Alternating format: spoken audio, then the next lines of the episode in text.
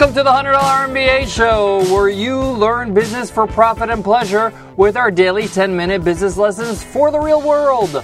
I'm your host, your coach, your teacher, Omar Zenhom. I'm also the co founder of the $100 MBA, a complete business training and community online. And if you're following along, you know that today is a must read episode. On our must read episodes, I talk about a book that has greatly inspired me, has greatly influenced me in my business career and I share it with you and tell you why you should read it. So today's must read is Purple Cow by Seth Godin. In the business world, this has become a cult book on innovation and marketing.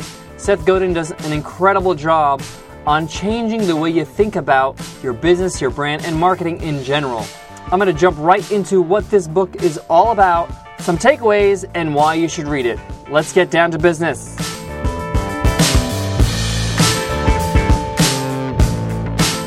Before I get into the Purple Cow, I have to first give a quick disclaimer. I am a big, big fan of Seth Godin. He's one of my favorite business uh, book authors. He gets straight to the point with no fluff. He doesn't prance around the subject forever with a billion examples. He gives you just enough examples to convey his message. And therefore, his books are not that long. You know, The Purple Cow, I think, is around 180 pages or something, a little less than that. And um, so most of his books are around the 200 mark, 200, 250. So Seth is really, really good at giving, giving his message very clearly. Now, first of all, why is this called the purple cow? I'm going to let you in on a little secret or a little bit of the insight of why it's called the purple cow, but Seth goes into detail in the beginning of the book. He talks about a story when he's on vacation with his family in France and they're going by the countryside and they see all these farms with cows and you know they see all these you know black and white cows, black and white cows. Sometimes they'll see a brown one or whatever, right? And after a while, in the beginning, it's like, wow, a whole bunch of cows. This is gorgeous. Look at this pasture, and they look beautiful out there on the grass. And then 20 minutes or so go by, and it's not that special anymore. It's like, oh, just cows, whatever. I've seen this for the last 20 minutes, right? But then he thought to himself as they're driving through, they're like, imagine we saw a purple cow. That would be remarkable. Like, wow, what, what the heck? A purple cow? I've never seen that before. And that's kind of the uh, essence of this book is branding should be all about being remarkable, remarkability, or to remarkableize your brand, if that's even a word. I just made that up. But um, that's what the book is all about. It's about how to create a remarkable business and brand that way that it speaks for itself, it sells itself.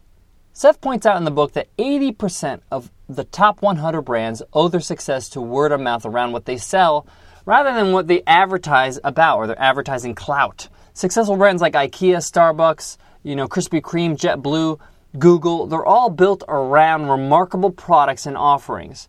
Uh, innovation is really what he's talking about. It's like if you create something that's remarkable, something that people really want. This is what we talked about in uh, the first few lessons of the $100 MBA show about creating value, how important value creation is. We talked about, we're going to say this over and over again because it's what's going to make or break your business. Is having a remarkable product or service or whatever you're offering is really important because it helps you sell it. sells itself actually, and it helps people talk about your product in a good light, so you don't have to be pushing and marketing and advertising so much. Other than being a great marketing book, Purple Cow is an aspiring self-help book as well because it makes you analyze what are you really offering the world? What are you really doing? Is it remarkable or is it just what everybody else is doing, but you're just hoping that you can compete on price or whatever it is? Speaking of price, Seth talks a lot about the fact that you can't compete on price forever. You know, at some point, somebody's going to beat you on price. Case in point, Walmart. Walmart crushed a whole bunch of businesses like Bradlees and Caldor and Kmart even is really has been weakened by Walmart's value that changed their whole business model because they put everybody out of business off off off price. So you really can't compete on price. You can't keep on competing. You need to compete on value and remarkability, and that's what he talks about in the book. Now, how has the Purple Cat inspired me or has influenced me in any way? It really made me look back and think about you know, in my own business, am I actually doing something different? Am I actually doing something that is remarkable? Not only different, but of value. Something that really people were like, yes, I need this. I've been looking for this. This is something that I can't find anywhere else. And that's really what I'm trying to do with creating something remarkable. And I thought to myself, well, maybe I need to do something a bit different. Maybe I need to add a little bit of my own personality, my own brand, and do something that other people can't compete with. And that really it was like a mind shift for me in this book. It really helped me think about what am I offering really? Am I offering something somebody else can just duplicate somewhere else? Could somebody just look at my website and say, hey, this is a great idea. I'm going to do the same thing, but charge 50% less? You know, if you have a business like that, it's really dangerous. It's really something you have to think about. You know, I was a teacher for over 13 years. I knew education back and forth. So I knew that no one can, you know, it's really hard for other people to copy that because you have to go through that experience. You have to be a teacher for 13 years and decide to learn business and be an entrepreneur for a decade. And then, I mean, the chances of that happening and then somebody copying my business is very, very slim. So I made sure that a big part of my brand and business and offering to be remarkable was to show that I know how to teach. I know how to put a course together. I know how to make sure that you actually learn something at the end of the $100 MBA course. I'm using all of this to my advantage. I'm making sure that people understand that I am an educator. I understand how to teach online unlike some other people. Now, this is not bad mathing other people, but I'm showing how I'm differentiating. Some people are looking for somebody who's an expert. I don't want to waste time. I want somebody who can actually teach me what I need to learn quickly and efficiently and will actually validate the fact that I know what I'm talking about. So, this book really made me understand who I am, made me really uh, reflect on how I can use my gifts, my talents, my experiences, the things I possess to create a brand around that, create a business around that, so I have a remarkable offering.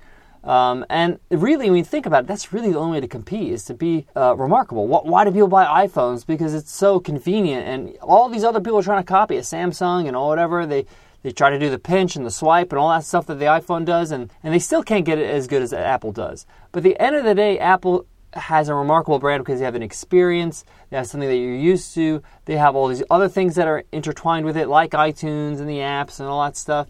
So, as long as you can stay remarkable, different, valuable, you can stay in the game, you can really be something of value in the marketplace. Guys, I highly recommend Purple Cow by Seth Godin. If you want to pick up this book, you could find a link at 100mba.net slash MBA30 for episode 30, and you could check out the book right there. We found a great price for you on Amazon, the lowest price available. You can go ahead and check it out there. Guys, thank you so much for listening to the $100 MBA show.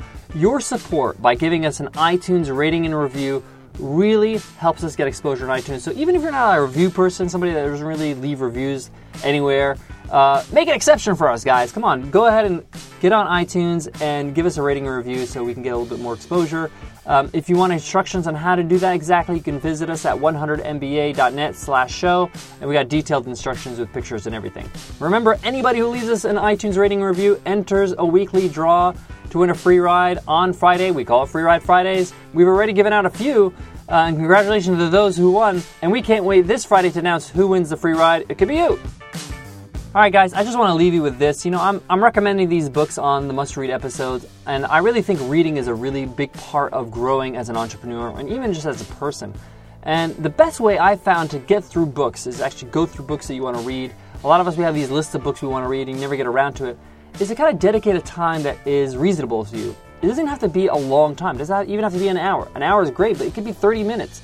If you do 30 minutes every day, maybe before bed or when you get up in the morning or whatever you think is great in the afternoon, maybe during your lunch break, 30 minutes a day, you could probably go through a book within 10 days. You know, every 10 days you can get through a new book. That's awesome, you know? So that's kind of my advice to you is this, you know, just get into the habit of just cracking open a book at 30 minutes a day. Maybe you want to take the weekends off or whatever you want to do. It's up to you. It depends on you, but you know, if you you're going to start enjoying it, you're going to start the 30 minutes are going to become an hour and then an hour and a half. You never know.